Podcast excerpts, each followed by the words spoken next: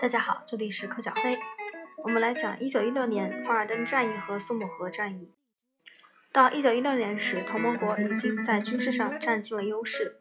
可是，尽管他们已经控制了从汉堡到波斯湾的欧洲大陆，他们却仍不能把一个和平解决方案强加于协约国。为了达成这样一个协议，1916年2月，德国人发动了对法国要塞凡尔登的全面进攻。作为反击，英国人则向苏姆河西北地区发动了一次强大的攻势。事实却再次证明，防攻防守比进攻更有优势。一九一六年所进行的这两次战役中，德军共死伤八十五万人，英法死伤九十五万，任何一方都无法向前推进超过七英里。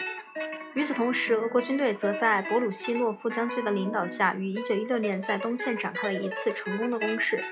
德国人在凡尔登战役中的失败和博鲁斯洛夫的进攻。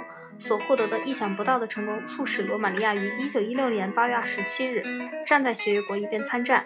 同盟国这时决定教训一下罗马尼亚，以警告其他企图效仿罗马尼亚做法的中立国。德国、奥地利、比利时和土耳其军队全速前进，以压倒优势的兵力袭击了罗马尼亚。到这一年年底，罗马尼亚人已经丢失了其三分之二的国土，包括他们的首都。阵地战。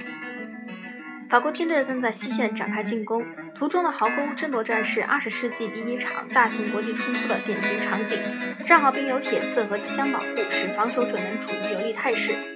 在罗马尼亚卷入战争后，希腊成为巴尔干半岛上唯一的中立国。一九一七年六月二十二十七日，希腊终于站在协约国一边参战，从而为协约国一九一八年进攻马其顿、迫使保加利亚退出战争铺平了道路。下一节我们讲到一九一七年流血和失败主义，我们下次见。